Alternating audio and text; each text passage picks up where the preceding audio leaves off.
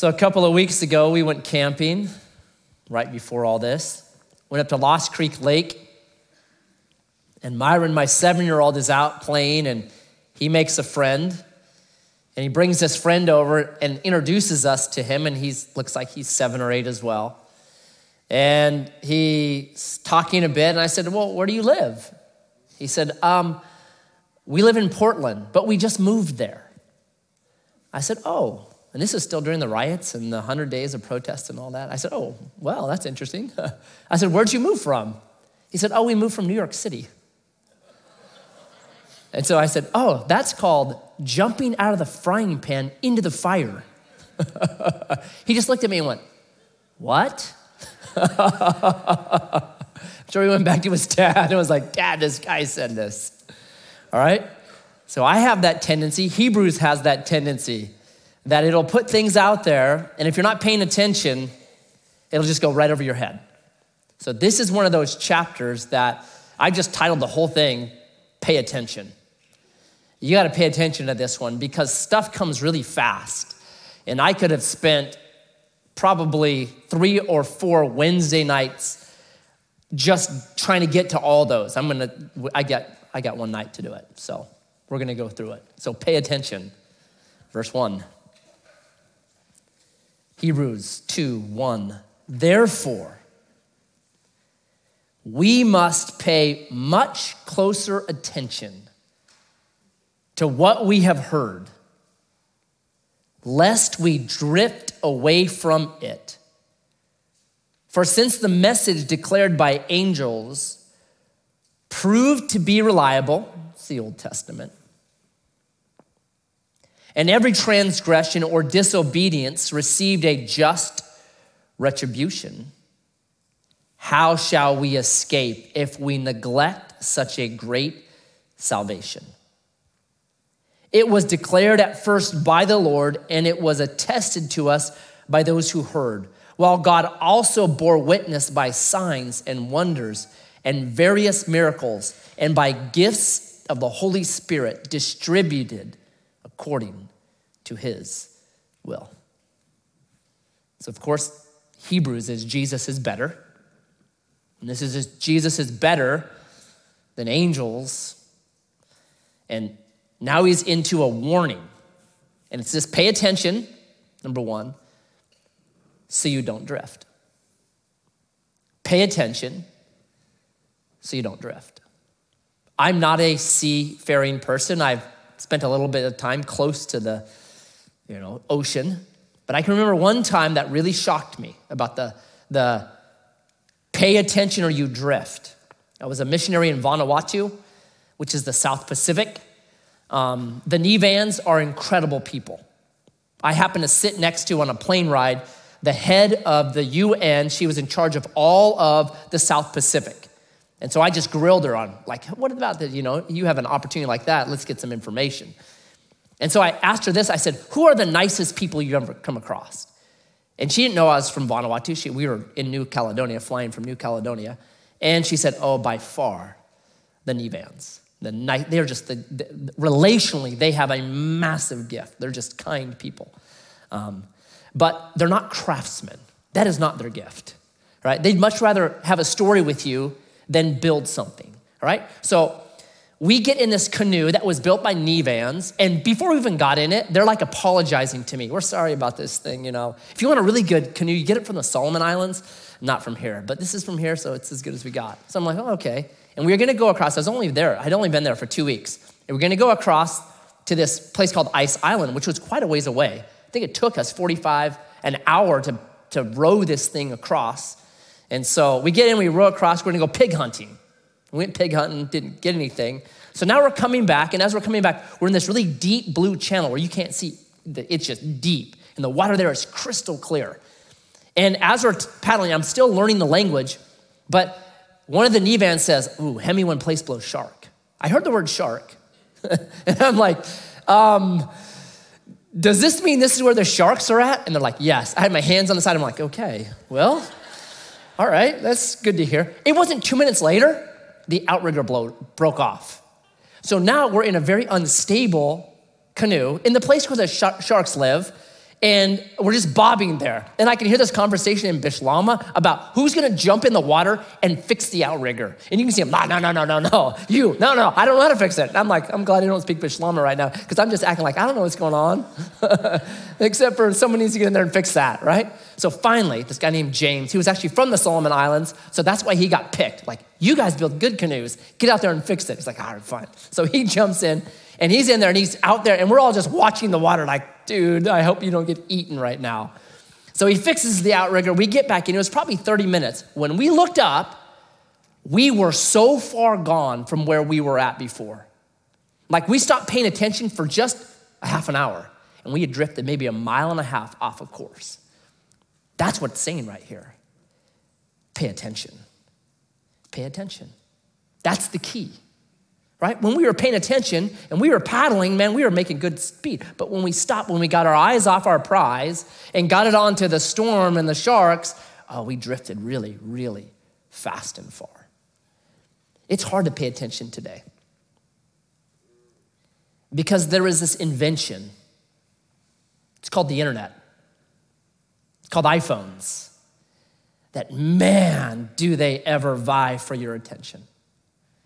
It used to be in the morning, you didn't wake up and look at this little thing. You woke up in the morning and usually you read your Bible. Maybe you prayed, and maybe you journaled. But now, very few people do that. And it's very easy now to drift. So, what do we do? Jesus has this parable in John 15 where he says, I'm the vine and you are the branches. Whatever vine abides in me bears fruit, more fruit, much fruit. I think the key is abiding. And you read people and they get all esoteric on it and, you know, hyper spiritual. I'm real simple. I think this right here is the body of Christ. That you abide by just sticking with other believers. That the, they're the ones that help you pay attention. They're the ones that will ask you the questions like, man, how are you doing? Can I pray for you?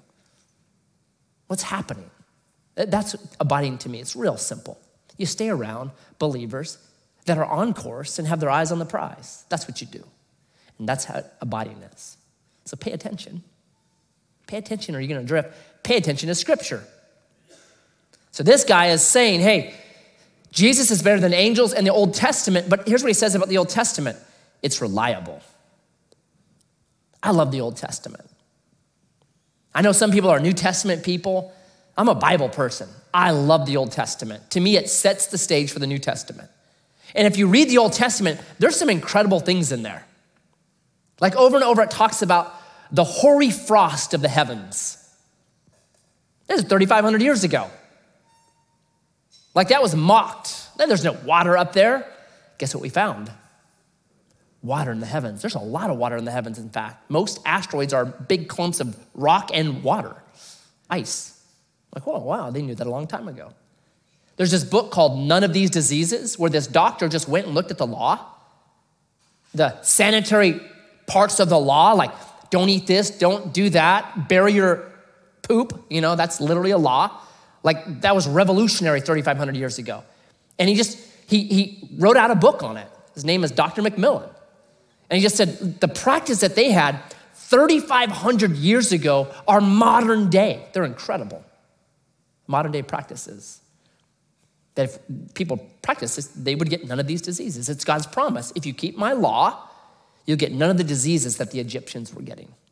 And the Egyptians, you read some of their stuff from 3,500 years ago, and it was hey, if your baby is teething, take some donkey dung and pigeon poop and put it on the teeth. Like literally, that's what they were doing. So it's a radical, radical departure. It's amazing. Babies were circumcised on the eighth day. Do you know that babies, when they're born, they don't have vitamin K, that ability to, to clot the blood, but they get to 100% of vitamin K at eight days. Now, how in the world did the Bible know that? 3,500 years ago, right? Was it trial and error? Man, these babies keep dying. No, it's the fingerprint of God because He knows. The Old Testament is reliable, right? And then it says this about the Old Testament it was really serious about sin.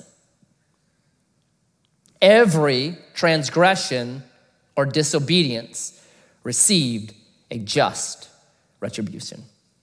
Sacrifice. You might think sacrifice is barbaric, but this is what it was. It was God meeting people where they were at to bring them to Him. That, that's what sacrifice was. And what it was was you have a bunch of slaves who are uneducated, just been released from a pagan nation called Egypt that was steeped in all this stuff, and it was a very graphic and expensive understanding about sin.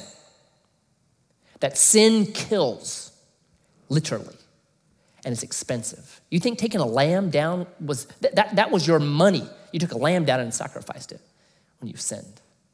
We are so far from that now, aren't we? Because no one deals with death like that anymore. We, we don't make our own meat anymore. We don't slaughter an animal, right? Very few people do. We go to Fred Meyer, we like it packaged in nice cellophane, cute blood sponge underneath so we don't see anything bad. That's what we like. But the Old Testament provided this picture for people over and over sin is bad. Sin is bad. So it says, because of all that, verse 3, don't neglect your salvation. Because of the Old Testament, because of these pictures of how serious sin is, do you know how great your salvation is? Don't neglect this. And God has given signs and witnesses and gifts. Do you know that you have enough evidence to believe in Jesus? So I read atheists because I keep up on that. Richard Dawkins, whoever. Richard Dawkins says if God wanted believers, he should have posted the Ten Commandments on the moon. Then I would believe. That's not believing. Do you know that? That's just facts then. There's no belief in that. And what God is actually after is faith. Hebrews 11, verse 6 without faith, it is impossible to please God. So God will give you enough evidence to either believe, but He won't give you so much evidence that it's no longer faith. And every encounter in our life, you can look at it as coincidence or evidence. You can. So I remember many, many years ago, 1996, I led a help, dual led a trip to Bay of the Angels, which is about 400 miles down on the Sea of Cortez side of Mexico. So I've got 24 high schoolers, and there are six leaders, 24 high schoolers, six of us, and we're driving these two vans, pulling trailers, when just, I don't know, 100 miles outside of Ensenada, the trailer breaks and the, one of the tires just came off. So I go back there and, hey, you're the mechanical engineer, fix this. I'm like, I'm not a mechanic, I'm a mechanical engineer. It's very different. But, anyways, we're like, oh, great. So I'm thinking, man, where in the world, 100 miles down inside of Mexico, are we gonna find something like this? I look at the make of the trailer, made in Illinois. I'm like, oh, golly, could have been made in San Diego or something. Nope, Illinois. So we start making our way back. I took off the whole assembly. We've got it with us. We're making our way back. We're hitting these little, like, just tiny junkyards. And, and one guy tried to sell me the front end of a Mustang 2, 1974. I knew it because I had one of those. I'm like, I've seen that before. That's not for our trailer. Thank you. So finally, about, it must have been 450, we come into Ensenada. We go to a parts store. They're like, no way, you don't have anything like this. Do you have any idea of somebody that might have this? Ah, no way. Oh, you could try the boat shop at the top of town. We pull into this boat shop right as the guy is running the gate closed, right? We're right there at five. We're like, hey, hey, hey, hey. Um, we got this crazy contraption. Do you have anything like this? He's like, well, we just got a brand new trailer in and a boat, maybe. We go over to this, it was still in there. It wasn't parked with the other boats, it was literally in his driveway. We walk around it. On the front of this boat trailer is bolted an assembly drum assembly, axle assembly, bearings, everything. We look at ours, we look at it, identical. The best part was this he sold it to us for 50 bucks. We would have paid a thousand at that point, right? Now, is that coincidence? Or is that God? Well, you can chalk it up to whatever you want. For me, that was God. I mean, we talked about that with our kids. I've seen some of those kids years later, and they'll be, remember the trailer? Remember that? God was looking out for us. We've all been given enough evidence, signs, wonders for faith. It's, it's are we paying attention? Are we paying attention? Do we take the time to journal them? And I journaled that down. That's why I still remember it. Remember the details because it was so like wow, God, you're in control. So don't, don't drift. Pay attention. Number two, pay attention to human possibility. Look at this, verse 5. For it was not to angels, remember the whole thing is Jesus is better than angels. For it was not to angels that God subjected the world to come. So fascinating, of which we are speaking. It has been testified somewhere, he's quoting the psalmist now. What is man that you are mindful of him? Or the Son of Man that you care for him? You made him for a little while lower than the angels. You have crowned him with glory and honor, putting everything in subjection under his feet. Pay attention to human possibility. You, me, Bible says, we're made lower than the angels. Now, what does that mean? Well, to me, this is big theology. So, if you could rewind the clock and be a guy that was writing the book of Hebrews, steeped in the Old Testament, you would know some things. And one of them is the, the scheme, if you would, of the Old Testament, the spiritual world of the Old Testament. And there's this text, you can look it up if you want. It's Deuteronomy 32. And it's verses six through eight that are fascinating because it's the author of Deuteronomy, Moses, saying, Hey, go ask your mom and dad. Ask them about the old days. In the old days, in the Old Testament, always speak of Genesis 1 through 11. And if you know Genesis, Genesis 1 through 11 is God dealing with the nations. And then Genesis 12 begins with God dealing with Israel. And it's Israel from that point forward. So the old days are before Abraham. So ask your mom, ask your dad about the old days when God divided mankind. When were humans divided up into groups? Tower of Babel. When did that happen? Genesis 11, right before Genesis 12. Ask your mom and dad about that time. And it says that God made the borders of their people according to the sons of God, the Benai Ah Elohim. But Yahweh took for his portion Jacob. They became his. Matt, what does that all mean? Here's what I believe it means.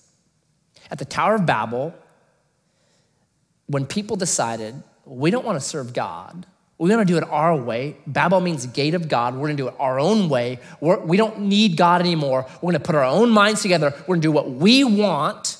God said, fine, you can have it the way you want. I'm going to grab Abraham, which is the next chapter. He's going to be, his descendants are going to become my people, and I'm giving over these other people groups to other sons of gods, Benaiah Elohims. So I believe if you look at the Old Testament, you see that the god Chemosh was over the Moabites, and the god Marduk was over the Philistines. And you can go on and on with that. Baal was over the Canaanites. That those are representing real entities, the sons of God, the Benai Ah Elohim and these powers. And you read about Babylon, you read about the book of Daniel, when Michael the archangel comes and tries to get into Daniel as he's praying and fasting. There is some powerful being that will not let Gabriel in, and Michael has to come and do battle with that being so Gabriel can sneak in and go speak to Daniel and give him the message. And Gabriel says, I'm headed back to that war that's happening all around us right now. So we're a little bit lower than them. There are these powerful beings. I believe to this day that we're ignorant of this, that still have territorial regions. And I think you see territorial problems in certain places because of those kind of entities, that they're still there. And you read the New Testament, and it picks this up over and over, doesn't it? Second Corinthians 10. The weapons of our warfare, they're not carnal, they're not fleshly, they're spiritual to the pulling down of strongholds these demonic strongholds. Or Ephesians 6:12. We wrestle not against flesh and blood, but against principalities and powers in spiritual wickedness in high places. That they're still there. We are just woefully ignorant of them. And they still exert their pressure and they still do their thing. And so we're lower than them, if you would. We're underneath them. Daniel is actually called, in Daniel 10, Michael is called the angel that's over God's people. He is the son of God, if you would, that Benai al Elohim, who has stewardship, obviously underneath God, stewardship of Israel, God's people, okay? So, we're lower than the angels. But here's the thing it says this You have crowned him, that's humans, this is speaking about you and me, with glory and with honor. You have put everything in subjection under his feet. This is not speaking about Jesus yet. This is speaking about you and me. This is us. Our rightful place, Genesis 128 was be fruitful, multiply, have dominion. This is yours. I created it for you. I'm giving it to you. It's yours. Take it. Right? We were given this incredible thing. what do we do with it? Verse 8. Now, in putting everything in subjection to him, he left nothing outside his control. At present, we do not see everything in subjection to him. That's a very nice way of saying humans blew it. It was given to them, put in subjection to them. They could have had dominion over it, but instead they believed the lie of a snake, and the snake stole it from them. And that snake still usurps power over them today, right? We blew it. Don't we all sense that? Don't you sense in your own heart that there's more to, there's more the word glory in the Old Testament is kavod. There's more weight to you, more substance to you, but you just seem to hit a ceiling. Your own bad habits, your own stupid, stupid laziness. Like, I could accomplish so much more if it wasn't for the internet or social media or Netflix. I could be more. Like science says we only use 10% of our brain. Now, that's debated now, but I think it's obvious in some people.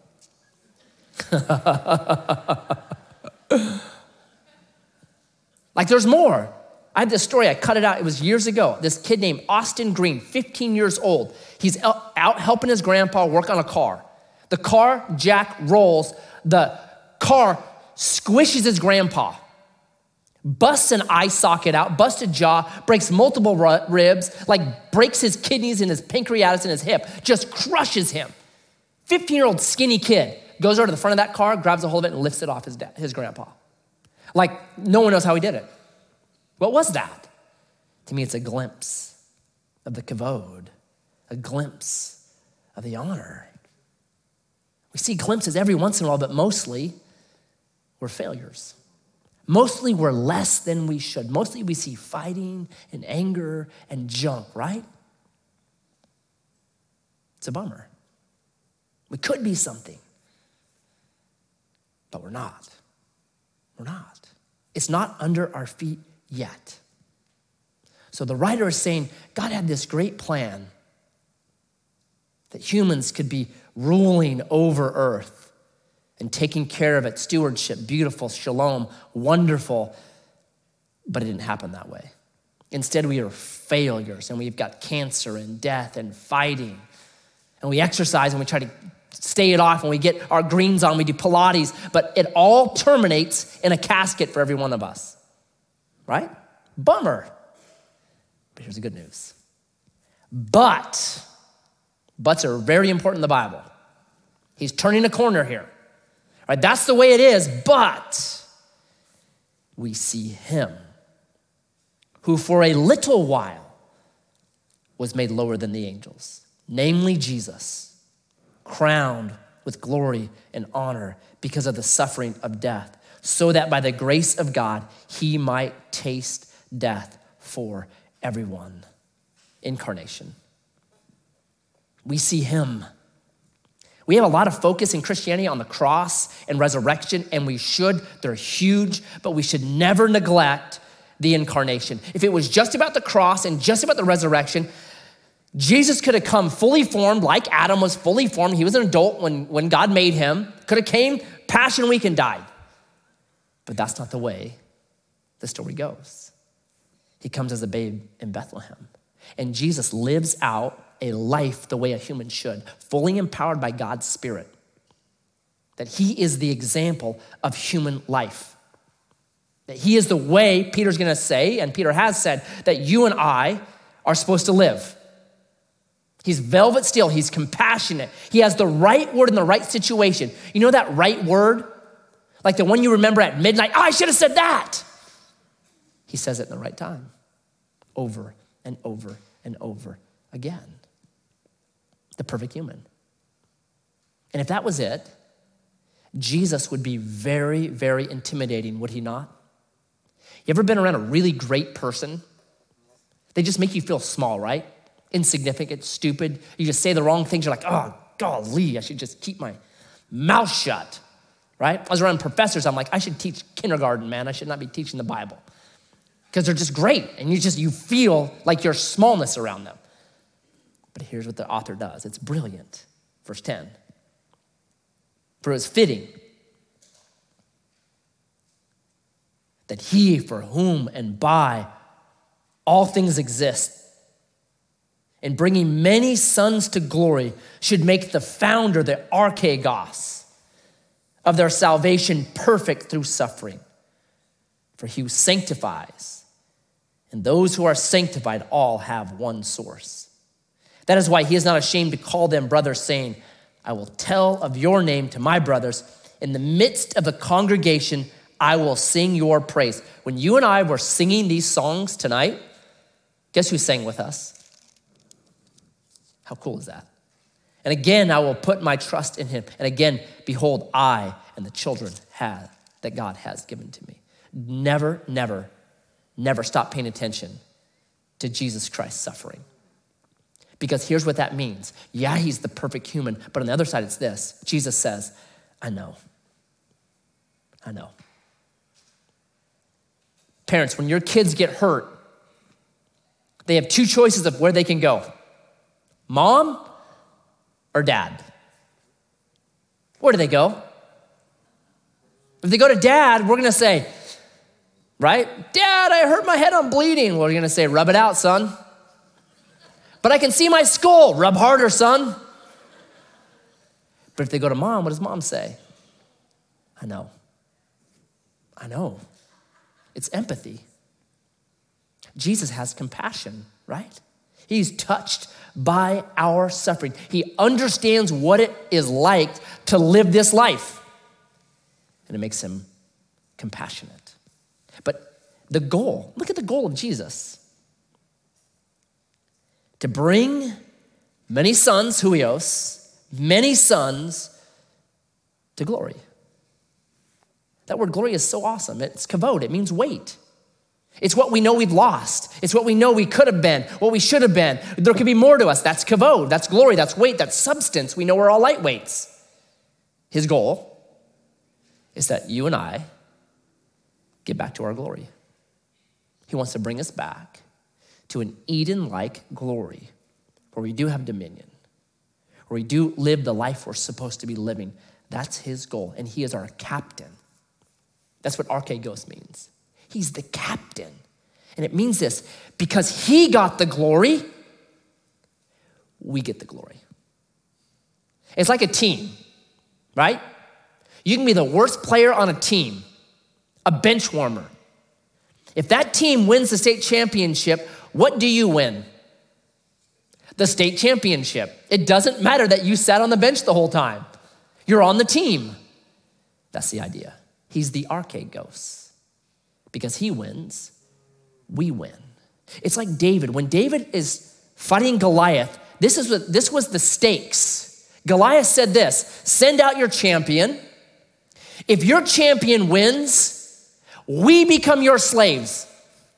If I win, your nation, Israel, becomes Philistine slaves. So in David's sling hung the destiny of a nation.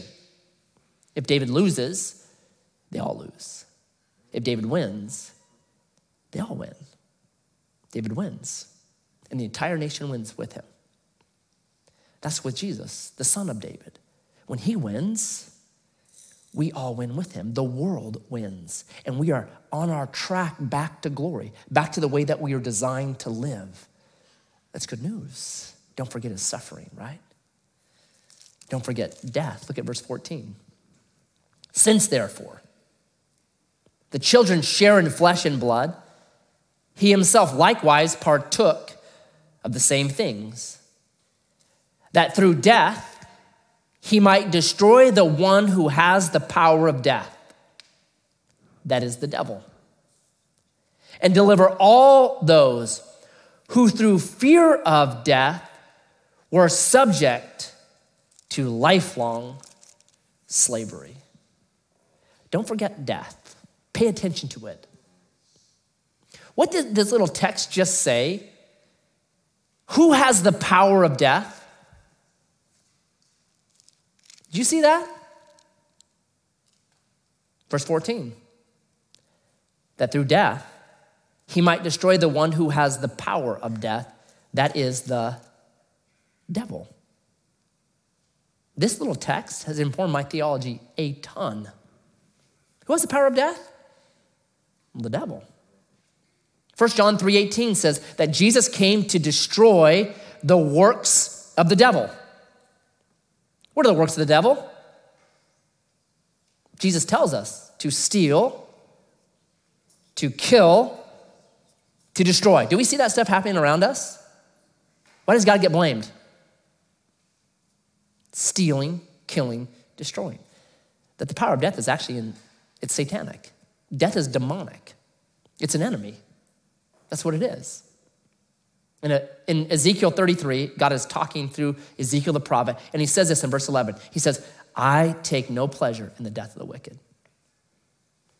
Death isn't God's design, life is God's design. God designed life, the devil's work. That's death. You know it. When you go to a funeral, you feel it, don't you? Like, this is not natural. Well, I'm watching a video of something, that person should be here right now. This is not right. Death is not right. It is an invader. It's why we try to outrun death our whole lives, right? We take vitamins and we get yearly checkups that can be very awkward because we're worried about death, because we're trying to run from it. We eat kale. The only reason to eat kale, outrun death. And someone will always send me some recipe for kale, and I always just send back, can you make kale taste like a Dairy Queen blizzard? Okay? That's what I'm saying. If Dairy Queen blizzards were healthy, no one would eat kale, right? You'd be insane to eat kale then. If Dairy Queen blizzards gave you the exact same nutritional benefits as kale, who would choose kale? Only a psychopath, right? Because a Dairy Queen blizzard is better. That's my point. We eat kale because we know death's an enemy. We want to get away from it. It says it enslaves us, we're afraid of it. If you think death is it, if that's your philosophy, that when you die and there's nothing more, you are enslaved to death. There's a little time in my life where I said this I said, I just wish this life was all you lived, and when you died, that was it. And my college roommate, Dwayne Londigan, said, Oh, yeah, Matt, really?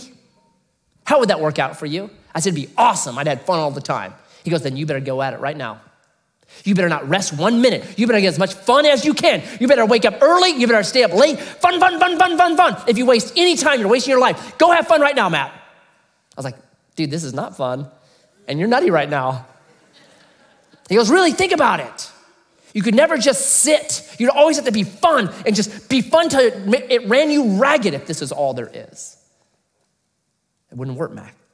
And he was right like the understanding that this life is just chapter one and it builds into us something that echoes through eternity, allows me to just sit and enjoy life. I don't put this pressure and try to squeeze more of this life than it can ever give me. I don't get enslaved to it because this is just the beginning. This is page one. When we turn the page, we come into a much better book. Man, we get freed. I mean, I can finish my gardening. I don't have to go have fun. I can just finish my gardening. Life has shalom to it. You get set free. Then, lastly, pay attention. And this is a thickie. Verse 16. For surely it is not to angels that he helps, but he helps the offspring of Abraham. Therefore, he had to be made like his brothers in every respect, so that he might become a merciful and faithful high priest in the service of God to make propitiation for the sins of the people. For because he himself has suffered when tempted, he is able to help those who are being tempted.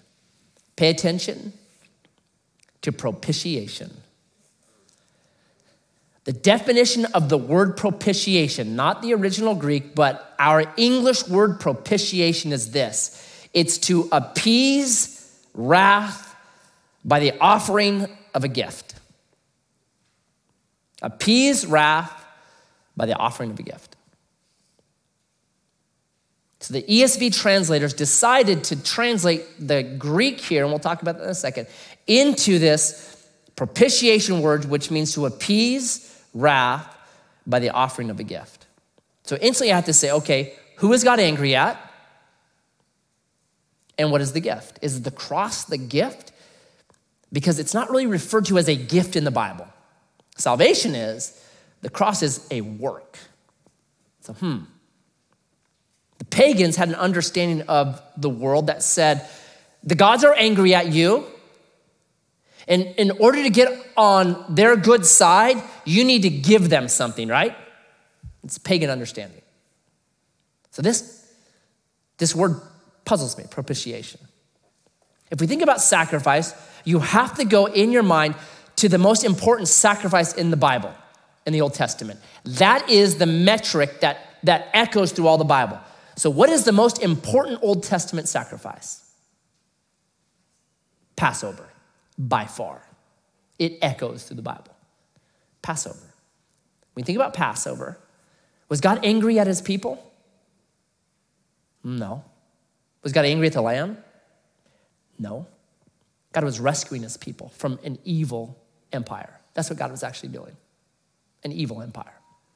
Right? So there's been this debate, and I am never, I'm not going to solve it. And it's on this word, the, he, the, excuse me, there's a Hebrew root to it, but we won't even go there. But the actual Greek word for propitiation, it's the word hilaskesthai. And when you start looking in that, if you want to, there are books, thick, small print books written on this one word and what it means. It's massive. So the word, I don't know if you have a different translation, but there are three main ways translators translate propitiation expiate, it can be atonement, or ESV chose propitiation. The reason is because there are three ways that word gets translated. It can mean to appease God, which is close to propitiation. It can mean to cleanse from sin, which is expiate. Um, or it can mean to atone. Um, an atonement uh, is literally the name of the mercy seat over the Ark of the Covenant, if you know that from the Old Testament. That's another can of worms. So you come to a text like this where they chose this word that I think, hmm, is that really it? Is the work of Jesus to appease an angry God by a, by a gift? Is that actually the right word here? Is that the right, right? Is that what we're supposed to be thinking about God? God was angry at us, and Christ's death was the gift that appeased God. Is that the right way to think about salvation? Well, what's the need? Is it need an offended God who's angry? Is it a human creation that God loves that need to be rescued? Kind of Exodus. Is it a penalty that had to be paid? Right? Is it, you almost see this in part of this, a triumph? So there's Luther who said that the cross was Christus Victor. It was God demonstrating, God in the flesh, demonstrating his victorious reign over Satan.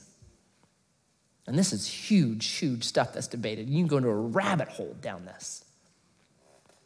If you remember back to Matthew, I taught Matthew 27, which is the cross. And I said, what has happened is we've narrowed the cross down to this vicarious, which means for us, vicarious means on my behalf, vicarious, penal, penalty, Substitutionary, you know, in place of me. atonement. That's what the cross has become. Now, I don't disagree with that. I just think the narrowing of it to that takes away a lot of biblical theology, that the cross did some other things for us. It rescued us. I think the cross expiated us, it cleanses us. That, that it's, it's this, it's not, the cross is not a single instrument. The cross is a symphony. And we will, through eternity, be finding more musical strains of what the cross accomplished on our behalf. I think it'll echo. The song of the cross will be sung through eternity, and we'll find new meaning from it over and over and over and over again. It's massive, bigger than just one of these things. So the author is trying to do something here. And he says something that I think brings it all together. He had to be made like his brothers so that he might become a merciful and faithful high priest. Nowhere in scripture is a high priest ever referred to as merciful. Lots of other things for high priests, never merciful. Who in the Old Testament is called merciful? Exodus 34, verse 6. The first autobiographical statement that God makes about himself I'm merciful. I'm merciful. This is, to me, God in the flesh understanding our dilemma. It's Emmanuel. God came close to us. He chased after us like he did Adam, like he did Cain, like he did Abraham, like he did Jacob. It's God comes after us in his mercy, pursues us to redeem us and bring us out of bondage and trapped in an Egypt like system to the devil who wants to steal, kill, and destroy. And he's merciful. His mercy chases us down. It's a brilliant section. So I got one question for you. Are you paying attention? Pay attention. It's so easy today to not pay attention. Sin sometimes causes us to not pay attention. We hide from the gaze of God. But I think for most of us, it's not sin that causes us to neglect such a great salvation. It's like this Jesus gives a parable in Luke chapter 14 about a man giving a great feast. He's giving a great feast. And he goes, Hey, invite my buddies. So the servant goes to buddy number one, Hey, the master wants you to come to a feast at his house. And the guy says, Ah, you know, I can't make it. I got some new oxen. I'm gonna go try them out in the field. Got a new Dodge 4x4. I wanna go 4x, I can't do it. The next guy, hey, um, the, the, the, master's having a feast. He wants to invite you. Ah, man, I just got married, you know? Got the wife. Can't, she doesn't really like those things. Can't go. Okay. Goes to the third guy. Hey, the master's having a feast. Come on over. Oh, I just bought a piece of land. You haven't checked it out yet. Really? You bought a piece of land? You didn't check it out? Seems like a dumb move. Right? You know the story. Are those bad things? No. I think often we get distracted by, by good things. None of them said, you know, I can't make it because I'm strung out on heroin right now. Got this meth problem, can't get there. Yeah, I'm just, I'm just a drunk, can't get it. No. In fact, those are the people he ends up inviting in. it's good things.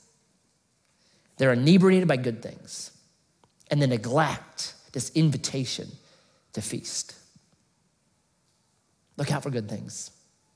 Make sure they're in the right spot in your life. Because if good things get in the wrong spot, you actually become their slave. You're, they're, they're, they're there, and you're serving them now. Well, I can't do it. Why? Because I'm enslaved to this land, or to this oxen, or to my wife. Be careful. Pay attention. We have a great salvation, we have a great king who has chased us down in his mercy and invites us come, let's talk. Come, let's reason together. Come. And that invitation stands all the time. So pay attention. Jesus, may we be a people that pay attention. May we know by being in the body when we're drifting.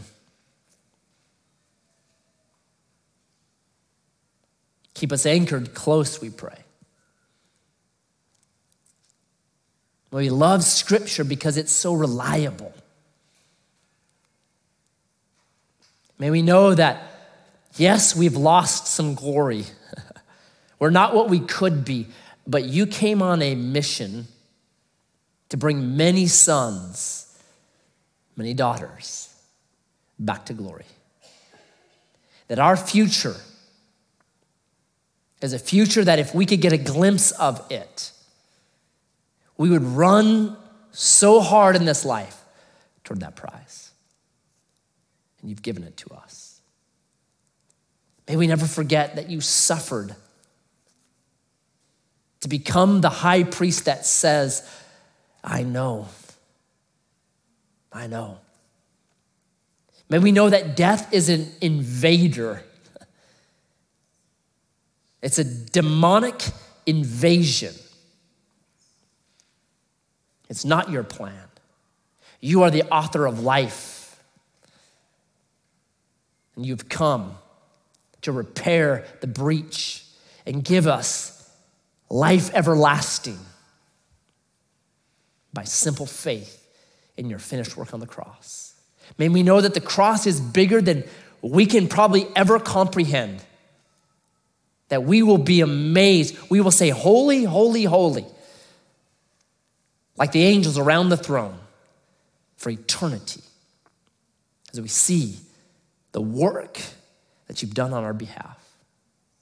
So may we pay attention, I pray. I ask this in your name. Amen. Amen. God bless you guys.